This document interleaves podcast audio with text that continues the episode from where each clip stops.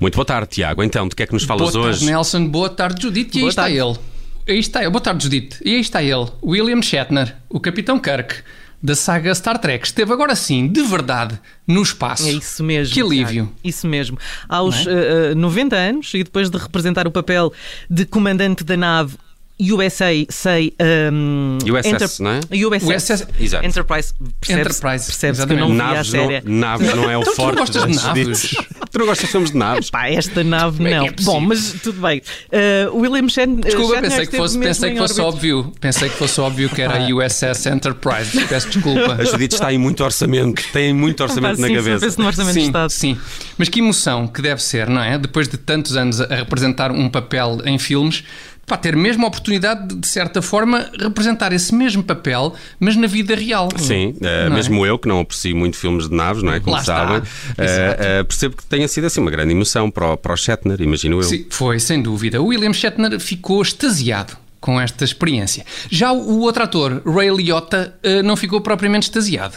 Esse ficou mais, eh, como dizê-lo, eh, ficou todo borrado. Pronto, a verdade é essa, ficou todo borrado, o, o, o Ray Liotta. Mas porque estava, estava preocupado que alguma coisa pudesse correr mal nesta viagem do, do William Shatner ao, ao espaço? Não, não, acho que não. O, o, o que, ele, que ele confia, ele confia naquela caranguejola voadora lá do, do Jeff Bezos, com aquele aspecto meio esquisito. O, o Ray Liotta ficou bastante aflito, foi porque às tantas pensou: alto, alto, o Capitão Kirk anda mesmo numa nave, mesmo no espaço. Então, mas agora a ficção torna-se realidade, é? Não, é importante esclarecer isso, uma vez que na película Hannibal a personagem do Anthony Hopkins dá-me a papar o meu próprio cérebro. O que deve ser bastante desagradável. Eu não apreciava nada que acontecesse na vida real. Que comecei uma alimentação 100% vegan há já quase 3 anos e estou a dar-me até muito bem. Está bem visto, eh, está bem visto. Sim, eu pensei logo nisto quando começaste a que, ir por o que é aqui. que está bem não é? vista? A dieta vegan? Eh, não, é, é a questão de, de passar um papel para, para, para a vida real, deve ser. Ah, para a vida real. Não, sim. isso, Pois, que, isso da dieta não fosse vegan, a dieta vegan, pois. Não, deve ser a miúdo mal saboroso e por norma desinteressante. Concordo. O que está 100%. bem visto é essa preocupação de alguns atores eh, que têm receio de que a ficção se é, torne pois realidade, é, não é? Pois, pois sim, sem dúvida. Está até muito bem vista essa preocupação. Imagina a inquietação, por exemplo, daquele outro ator que fazia de tripulante da nave no filme Alien, o oitavo passageiro. Aquele que estava à mesa a papar com a restante tripulação e que de um momento para o outro começa com uma tosse.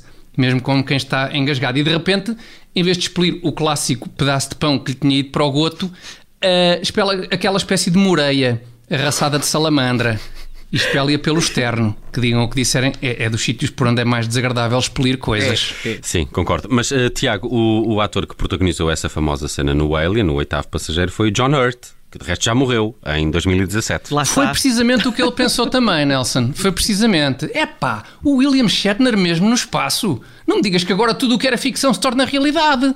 É que não me dava mesmo jeito nenhum expelir outra vez aquela moreia arraçada de salamandra pelo externo. Que digam o que disserem é dos piores sítios por onde expelir coisas.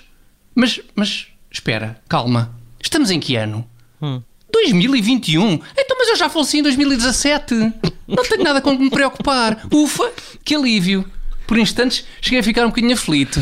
Eh, Isto foi o, foi o ator, o, Foi o John ator, o que ele John pensou, Hurt. sim. Foi o que ele pensou. Pois, acho que esta ida ao espaço de William Shatner não deve preocupar ninguém, porque a ficção raramente se torna realidade. Tiago. Isso é verdade.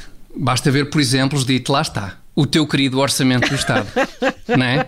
Todos os anos o governo apresenta aquele documento ficcional e depois vai saber e nada daquilo se aplica na realidade, não é? Epá. Não tem qualquer espécie de contacto com a chamada realidade. incrível ligação de temas aqui do Capitão Tiago. Muito Obrigado. Bem, muito bem. Não é só o Capitão Como Kirk que é capaz de grandes passas, pá, feitos. Como tu passas de um assunto tão dado à, à lunaticidade para outros Certo. assuntos também ele extremamente dado à lunaticidade, é, É, pá, não isto é, não é para qualquer um. Isto não é para Pois qualquer um. não, pois não. É muito esta a magia do humorismo, Nelson, sabes? Surpreendes a plateia apanhando-a desprevenida quando ela menos espera. Uhum. Que curiosamente é o que acontece também com as cativações de verbas orçamentais.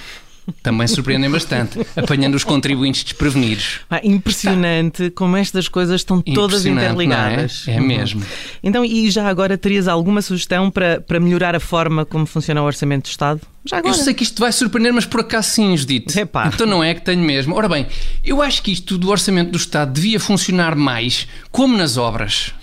Como nas obras. Mas Nas quais obras. obras? As obras que fazemos em casa? Nem mais, Nelson, exatamente. O orçamento do Estado devia funcionar como um orçamento para, por exemplo, eh, remodelar uma casa de banho, no sentido de abdicar do bidé e colocar um duche higiênico. Mas queres eh, elaborar um pouco essa ideia, por favor? Qual? A de abdicar do bidé e colocar um duche higiênico? Hum, Não, essa, essa dispenso, confesso. Ah. elabora só na ideia do orçamento do Estado dever funcionar mais como um orçamento para obras em casa. Ah, certo, certo. Ó, Judite, é que isto do orçamento do Estado está tudo ao contrário, não é? Onde é que já se viu? Escolher primeiro o empreiteiro para a obra e só depois o, o empreiteiro apresentar o orçamento isto é inédito, nunca hum. visto, não é? Está mais que visto que vamos acabar sem bidé e com o duche sanitário cativado. Se ficarmos com águas correntes, quentes e frias, já é uma sorte. Que isto quando não é assim que se faz. Ai, de maneira que no Tens fundo. Tens dois, três orçamentos e depois escolhes o empreiteiro. De maneira que no fundo é muito isto. Ele não é escolher primeiro o empreiteiro Ele tem muita e deixá-lo apresentar o orçamento que quer.